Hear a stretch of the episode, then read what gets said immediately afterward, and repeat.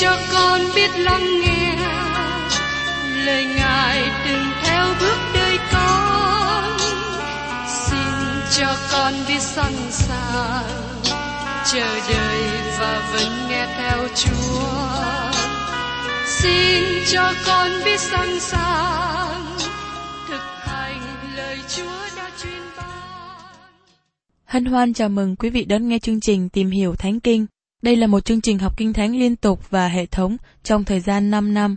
Chúng ta sẽ lần lượt khảo sát từ sáng thế ký cho đến khải huyền. Mục sư tiến sĩ Mcky là người được Chúa dùng để sáng lập và thực hiện chương trình này. Ông tin rằng lời của Đức Chúa Trời có khả năng đáp ứng mọi nhu cầu cho tất cả mọi người trên thế giới, không phân biệt chủng tộc, văn hóa, trình độ tuổi tác hay phái tính. Ước mong quý vị theo dõi liên tục và giới thiệu cho thân nhân bạn hữu cùng đón nghe. Kính chào quý vị và các bạn. Chúng tôi cảm ơn quý vị và các bạn đã cùng với tôi đồng hành trong chương trình Tìm hiểu Thánh Kinh. Chúng ta đang tiếp tục ở trong sách Tiên tri Esai.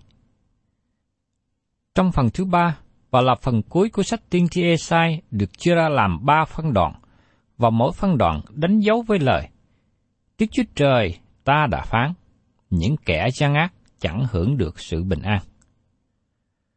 Chúng ta đã thấy phân đoạn thứ nhất với sự yên ủi của Đức giê va mà nó đến từ người tôi tớ. Giờ đây, từ Esai đoạn 49 bắt đầu phân đoạn thứ nhì, mà tôi gọi là sự cứu rỗi của Đức giê va mà nó đến từ người tôi tớ chịu khổ.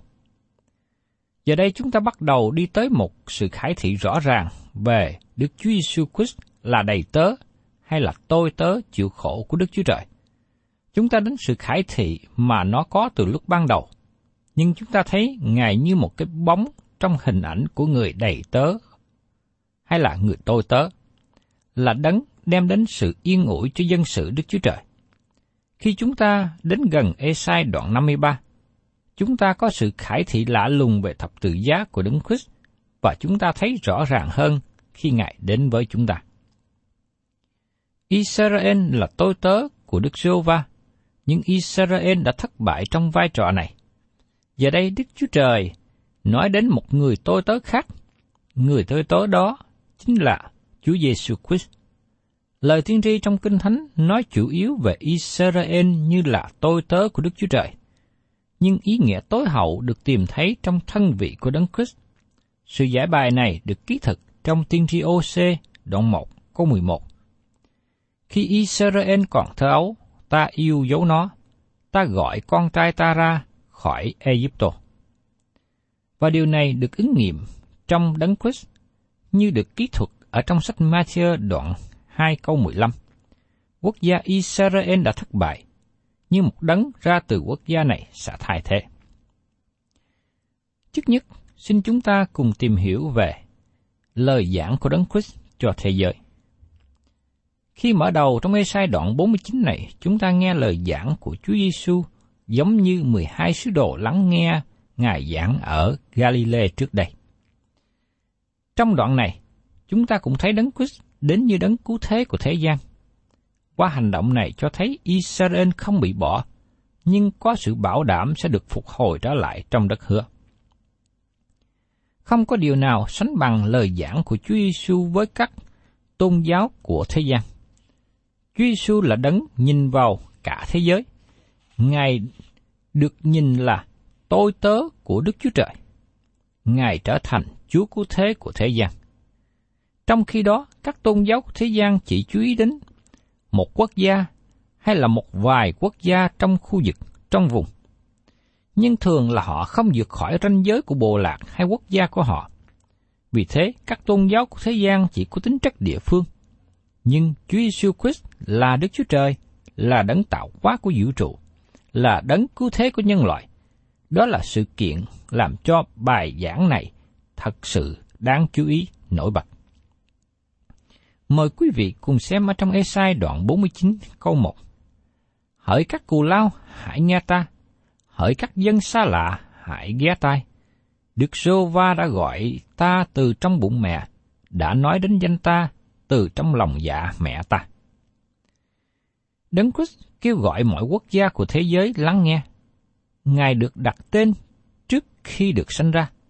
Tên của Ngài được công bố cho cả thế giới, bởi vì đó là tên của đấng cứu thế và thế giới cần Chúa cứu thế.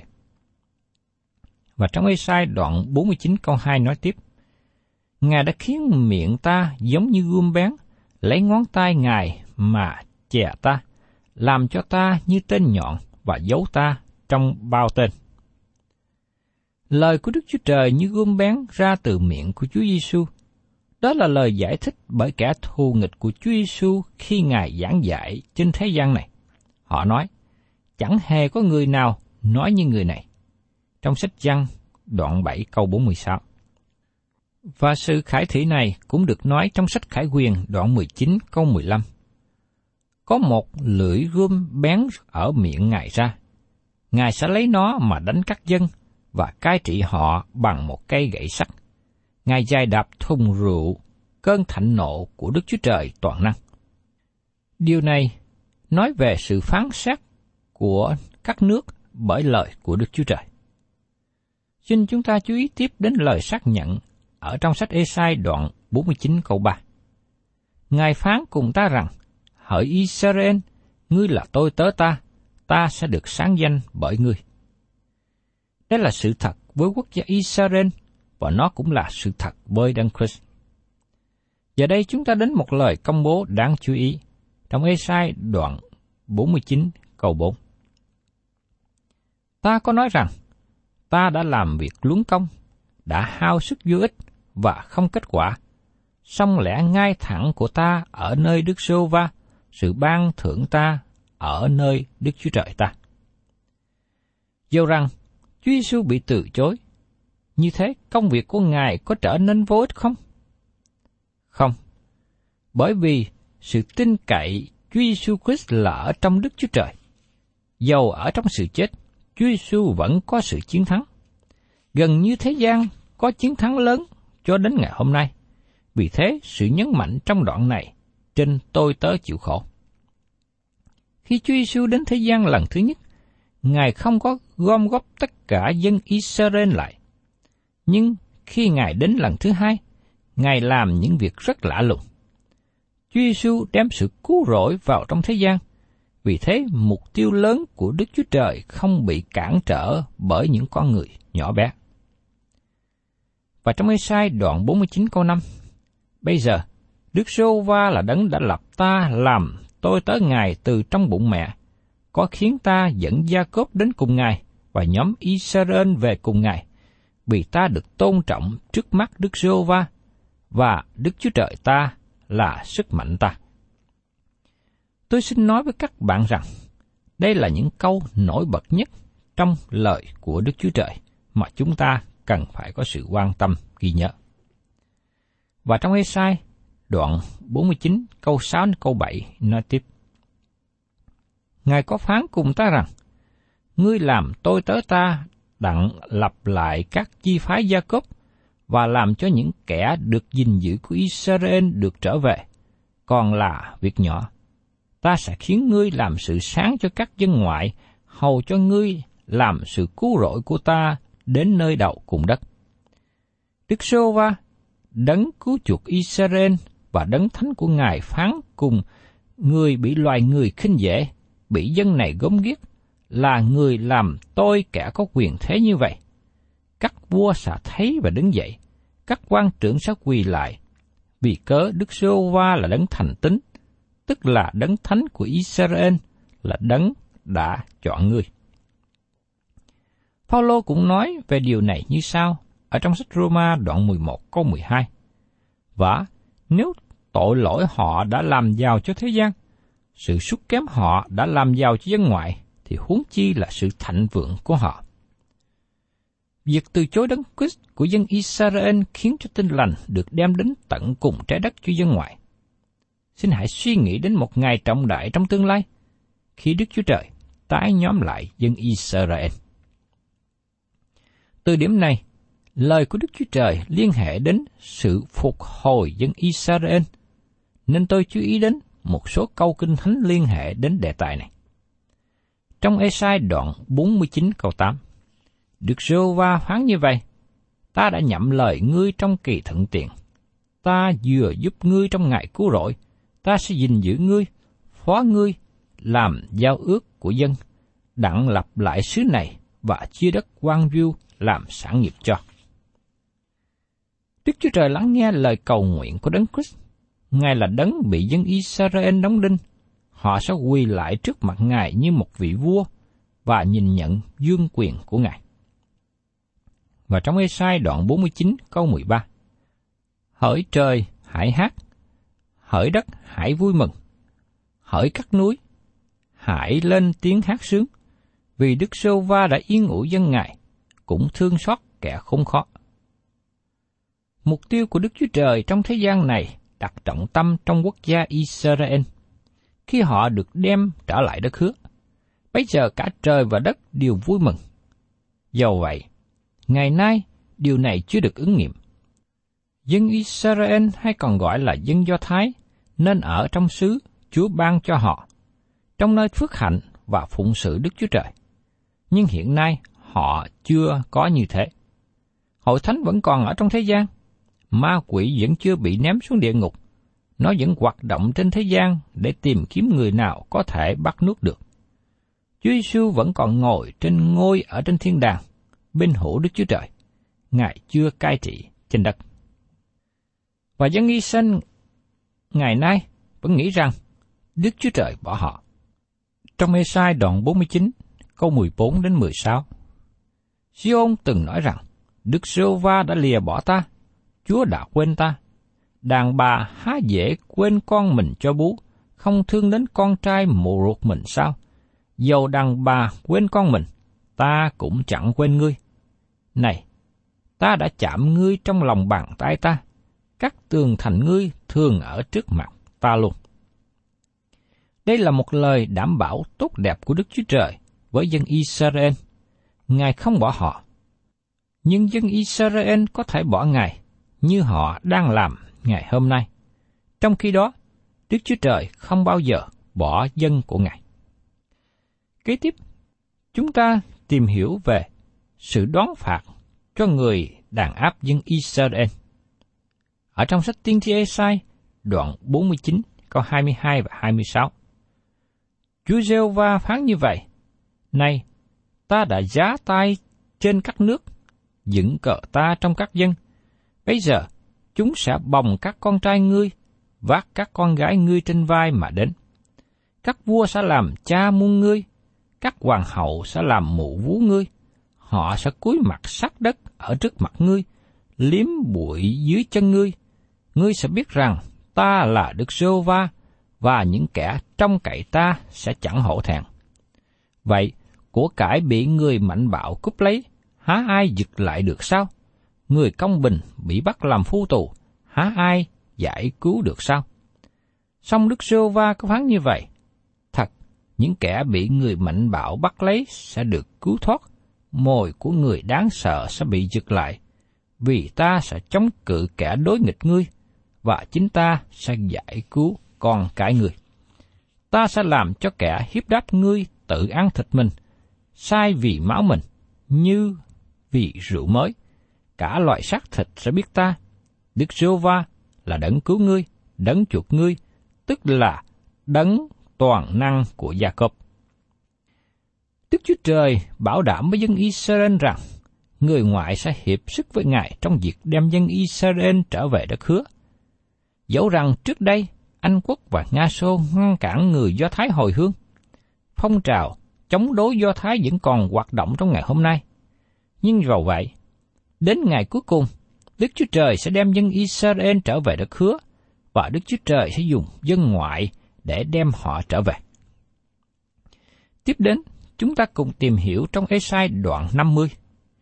Nói đến lý do dân Israel bị khước từ, vì họ khước từ Đấng Christ. Việc dân Israel khước từ Đấng Christ là một hàng rào ngăn cản thật sự. Họ phải vượt qua điều này trước khi họ có thể nhận được phước hạnh. Chúa Giêsu đến trong thế gian như là đấng cứu thế của dân Israel. Ngài đã đến trong xứ mình, song dân mình chẳng hề nhận lấy. Như được chép ở trong sách Giăng đoạn 1 câu 11. Đức Chúa Cha xác định lý do. Trong Ê-sai đoạn 50 câu 1, Đức giê va phán như vậy, Chớ nào tờ để mà ta để mẹ các ngươi ra ở đâu? Ai là người chủ nợ mà ta đã bán các ngươi cho? Này, các ngươi bị bán là tại tội lỗi mình, mẹ các cứ bị bỏ là tại sự bội nghịch các người. Thưa quý vị, theo như lực pháp môi xe trước đây trong thời cổ ước, được chấp trong sách Khải Quyền đoạn 24 câu 1. Một người nam có thể ly dị vợ khi tìm thấy nàng có lỗi nào đó mà mình không thích. Vì thế, những người nam cứng lòng, khó tánh lợi dụng lực này mà bỏ vợ. Đức Chúa Trời hỏi dân Israel, họ có biết lý do nào Ngài bỏ họ qua một bên không? Chắc chắn Đức Chúa Trời không phải là người chồng thô bạo khó khăn. Israel bị kể những người vợ của Đức Chúa Trời. Đó là đề tài mà tiên tri OC giảng. Nó không phải là tánh bất thường của Đức Chúa Trời mà Ngài bỏ dân Israel qua một bên, nhưng vì tội lỗi của họ nên họ bị khước từ. Và trong Ê-sai đoạn 50 câu 2, Cớ sao khi ta đến, chẳng thấy có người nào. Cớ sao khi ta gọi, chẳng có ai thưa lại. Tai ta hán quá không chuột được sao? Hay là sức ta không đủ mà cứu được sao? Này, ta chỉ nạt một tiếng thì biển liền cạn. Ta biến sông thành đồng vắng. Cá dưới sông vì khang nước phải chết khát, quá ra hồi thối. Khi Đức giê va đến trực tiếp với dân sự của Ngài, chứ không phải qua tiên tri, dân Israel có mong chờ và đón tiếp Ngài không? Họ không có quan nghênh Ngài khi Ngài giáng xuống núi Sinai và ban luật pháp môi xe. Họ đứng cách xa Ngài. Nhưng khi Đức Chúa Trời đến một lần nữa trong hình thể con người, một người thấp hèn, và họ không tiếp đón Ngài chi hết. Nhưng Israel đã không tiếp đón Chúa Giêsu khi Ngài giáng sanh.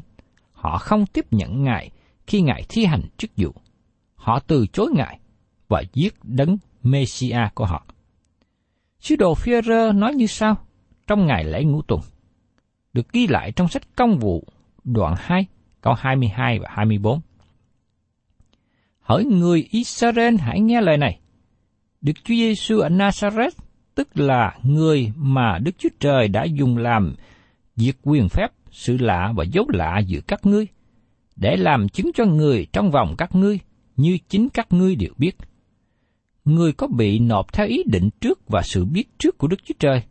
Các ngươi đã mượn tay độc ác mà đóng đinh người trên thập tự giá và giết đi. Nhưng Đức Chúa Trời đã khiến người sống lại, bức đứt dây trói của sự chết, vì nó không thể giữ Ngài được dưới quyền nó.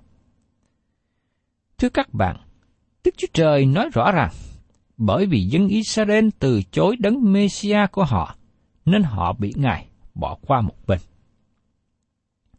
Tiếp đến, chúng ta tìm hiểu về Đức Chúa Con, nói về sự hạ mình. Ở trong sách Esai đoạn 50 câu 4. Chúa giê va đã ban cho ta cái lưỡi của người được dạy dỗ, hầu cho ta biết dùng lời nói nâng đỡ kẻ mệt mỏi. Ngài đánh thức ta mỗi buổi sớm mai, đánh thức tai ta để nghe lời dạy như học trò vậy. Với tức gì, Đấng Christ là tôi tớ trọn vẹn, tỏ bài rằng Đức Chúa Trời đang khải thị. Chúa Giêsu Christ đang làm cho chính Ngài được biết bởi dân Ngài như một tôi tớ. Ngài đến trong sự nhu mì, hạ mình để thực hiện ý chỉ của cha. Ngài đánh thức tay ta, để ta nghe lời Ngài dạy, như học trò vậy. Có nghĩa là Chúa Giêsu đã học hỏi lời của Đức Chúa Trời. Một câu hỏi được nêu lên, Chúa Giêsu làm gì trong 30 năm đầu của đời sống Ngài? Khi nhìn cách tổng quát, câu trả lời là Ngài làm thợ mộc. Nhưng điều đó chỉ đúng một phần thôi.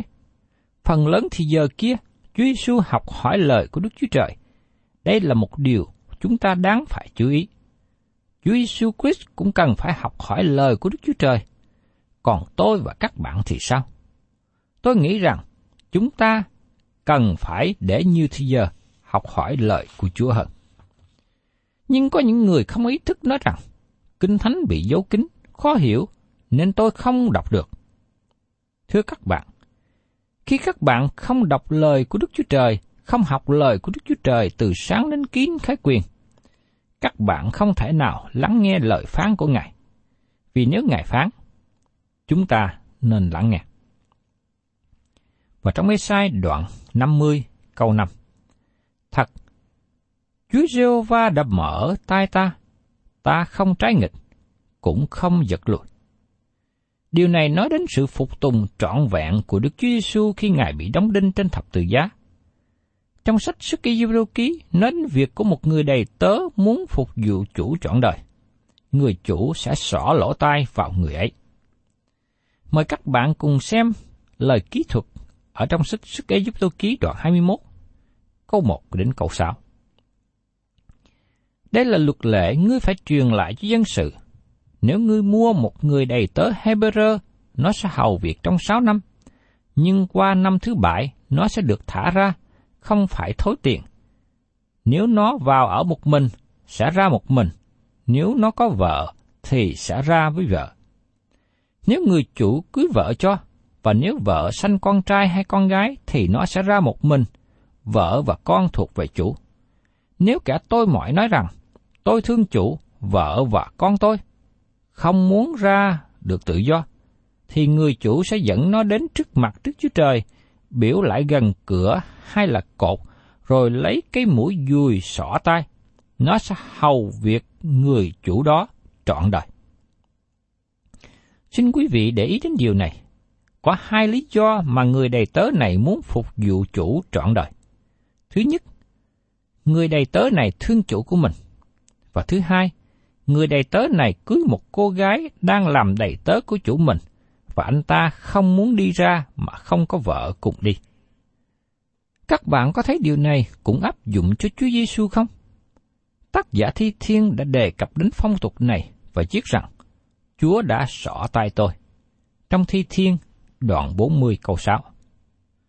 Giờ đây chúng ta chú ý đến điều này, cũng được trích dẫn ở trong sách Hebrew đoạn 10, câu 4 câu 5. Vì quyết của bò đực và dê đực không thể cất tội lỗi đi được. Bởi vậy cho nên, Đấng Christ khi vào thế gian phán rằng, Chúa chẳng muốn hy sinh, cũng chẳng muốn lễ vật, nhưng Chúa đã sắm sửa một thân thể cho tôi. Trong Thi Thiên nói rằng, Chúa đã xỏ tay tôi.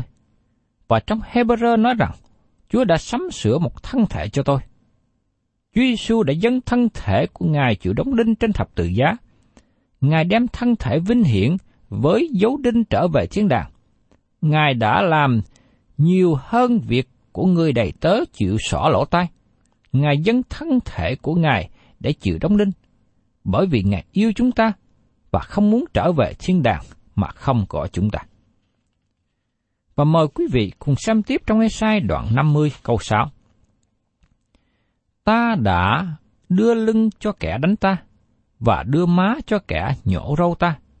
Ai mắng được hoặc dỗ trên ta, ta chẳng hề che mặt.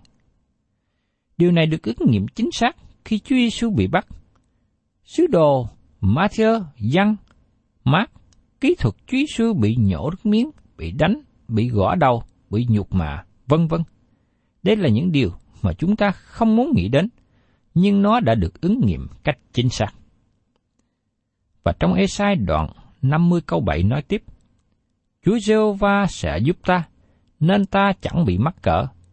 Vậy ta làm cho mặt ta cứng như đá, và biết mình chẳng có điều chi xấu hổ. Trong khi chịu đau đớn sỉ nhục, Chúa Giêsu nương cậy vào sự công bình của Đức Chúa Trời.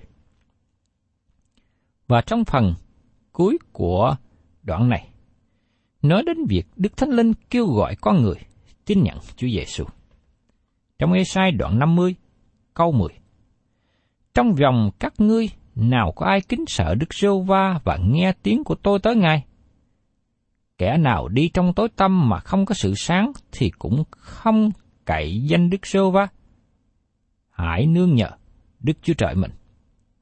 Đây là một lời êm dịu. Đức Thánh Linh nói những lời dịu dàng để kêu gọi người ta tin cậy vào tôi tớ của Đức Chúa Trời. Và tiếp đến, Ngài cũng có lời cảnh giác. Trong Esai đoạn 50 câu 11. Kia, hết thảy các ngươi là kẻ thắt lửa, đốt đuốc, dây lấy mình, thì hãy giữ ngọn lửa mình và giữa những đuốc mình đã đốt. Ấy là sự tai ta đã làm cho các ngươi, các ngươi sẽ nằm trong sự buồn bực. Trước nhất, có lời êm dịu áp dụng cho họ. Sau đó có lời cảnh giác cho những người bước đi trong sự sáng và từ chối đấng ban sự sáng của thế gian. Có nhiều người ngày nay từ chối Chúa Giêsu là sự sáng của thế gian và cố gắng đốt lên cái đèn nhỏ của mình. Chúa nói, đây là một việc làm vô ích. Vì đứng trước mặt Đức Chúa Trời, có người chúng ta không có ra chi. Trong sách Tin lành răng, có lời làm chứng của Giăng Baptist về Chúa Giêsu. Sự sáng này là sự sáng thật, khi đến thế gian soi sáng mọi người. Ngôi lời ở thế gian và thế gian đã làm nên bởi Ngài, nhưng thế gian chẳng từng nhìn biết Ngài. Ngài đã đến trong xứ mình, song dân mình chẳng hề nhận lấy. Nhưng hễ ai đã nhận Ngài, thì Ngài ban cho quyền phép trở nên con cái Đức Chúa Trời, là ban cho những kẻ tin danh Ngài, là kẻ chẳng phải sanh bởi khí quyết hoặc bởi tình dục, hoặc bởi ý người, nhưng sanh bởi Đức Chúa Trời vậy. Tôi kêu gọi quý vị và các bạn hãy nghe lời phán dạy của Chúa Giêsu mà trở lại tiếp nhận Ngài, hậu cho đời sống quý vị được sự phước hạnh, an lành. Thân chào tạm biệt quý thính giả và xin hẹn tái ngộ cùng quý vị trong chương trình tìm hiểu Thánh Kinh kỳ sau. Cảm ơn quý vị đã đón nghe chương trình Tìm hiểu Thánh Kinh. Nếu quý vị muốn có loạt bài này, xin liên lạc với chúng tôi theo địa chỉ sẽ được đọc vào cuối chương trình. Kính chào quý thính giả.